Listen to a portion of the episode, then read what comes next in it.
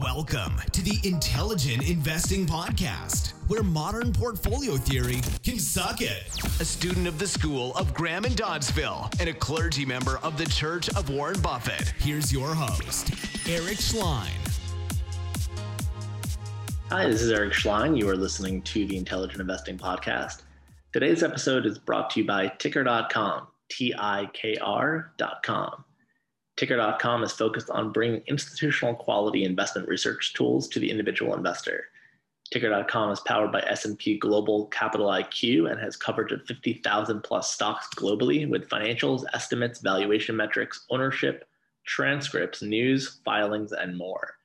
You can join Tikr.com's free beta today with Tikr.com, That's T-I-K-R.com slash intelligent. There's also going to be a very powerful screener coming in the next few weeks or so. So stay tuned for that. I, I was really happy to have Tikr sponsor the show, a research platform that I use when I need to pull up financials and get 10 years of financials. If you go onto Morningstar, Yahoo, you can only get a few years unless you pay. So it's a really it's a really nifty tool. It's something I use and any of the sponsors on my show are, are actually things that I endorse myself and I think are valuable to listeners. Please support the show. Please support Tikr. They're an amazing platform. Again, Tikr, T-I-K-R.com slash intelligent. It really makes a difference for them. And makes a difference for me to keep the lights on. But with that ado, I want to introduce Don Chambers back on the show. This is the third time Don is on.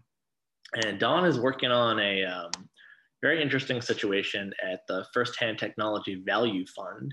And he is the activist trying to shake things up over there. Don, welcome back to the show.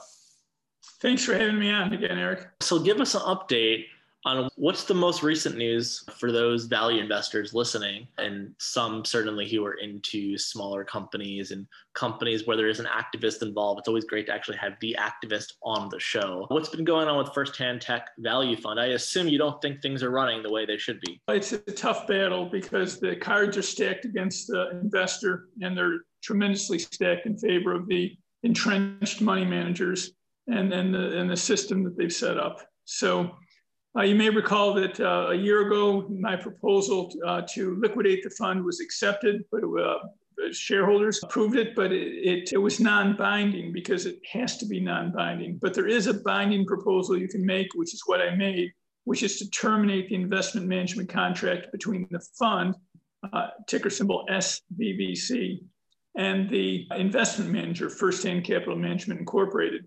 So I, I submitted a proposal. It's scheduled to be voted on. They held off on filing the proxy statement through the SEC. You can always see these on Edgar, uh, SEC Edgar. They didn't, it usually comes out much earlier in March and gives you plenty of warning, but instead they did it, I think, on like the last day of April or so. And the meeting is May 25th.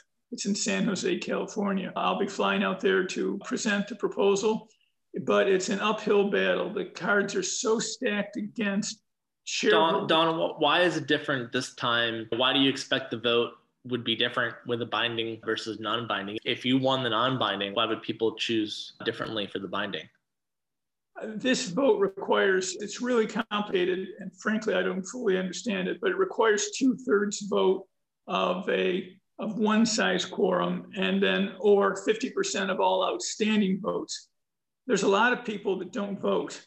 There's a yeah. lot of people who uh, have their money in a brokerage account and they don't recommend to the broker what to do. In the last election, I think there were 2 million or so, or 2.5 million broker non-votes. Now they're going to those, those broker non-votes will be counted against my proposal. That's what I'm understanding, uh, okay. and it, it makes it a really difficult battle. If I'm convinced if every shareholder voted uh, it would be a landslide. In fact, the way I counted it, uh, my previous proposal won something like 2.5 to, to 1 or something. And if you took out the insider votes, which would, could never be larger, they all voted against it, I think. But if, if, you, if they did vote against it and you took those out, it was 8 to 1. I believe that eight out of every nine shareholders who looked at it voted for it. And I think the same thing will happen this time, except the, the question is will there be enough voters out there to pull it off?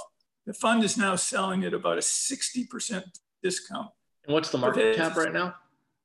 A market cap of, in terms of market value, there's almost 7 million shares at over six bucks. So it's up to around 40 or 50 million.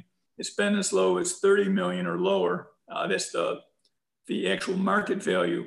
The net asset value that underlies the fund is closer to 100 million. But we have to take that with a grain of salt for two big reasons. One is it's an estimate, and who knows if the good assets could actually be sold at that. But the second thing is that there's something important standing between the investor and uh, the investor's money. And that is an entrenched management team that is making huge annual fees two, three, four million dollars a year for overseeing, for advising this fund. And the, these closed end funds, and in particular BDCs, which are a type of closed end fund, they are, they are gold to the people who are managing them. And they don't want to give them up, they don't want to pay big dividends, they just want to keep their party going. Yeah. Don, I wish you the best. And are there is there anyone else that's helping you out with this, or is it just are you the lone activist? I'm, I'm a lone wolf on this one, but I'd ask your audience that if you know anybody that's a shareholder owner of SVVC, Sam Victor Charlie, the firsthand technology value fund, to say that they need to vote. And, and if they want to know why I'm voting for my proposal, I'd be happy to talk to every one of them individually. And what's the best way for them to contact you if they want to ask you questions? Um, my email address would be the best way. It's my full name, Donald R. Chambers at gmail.com. Donald R for Robert Chambers, Donald R. Chambers at gmail.com. All right, Don. I will put this up and I will spread the word.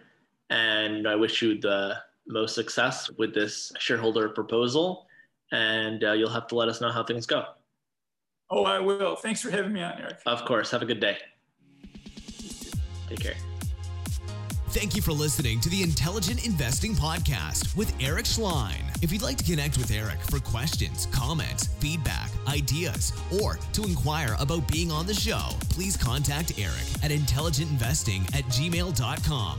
So, in the words of Charlie Munger, I have nothing to add.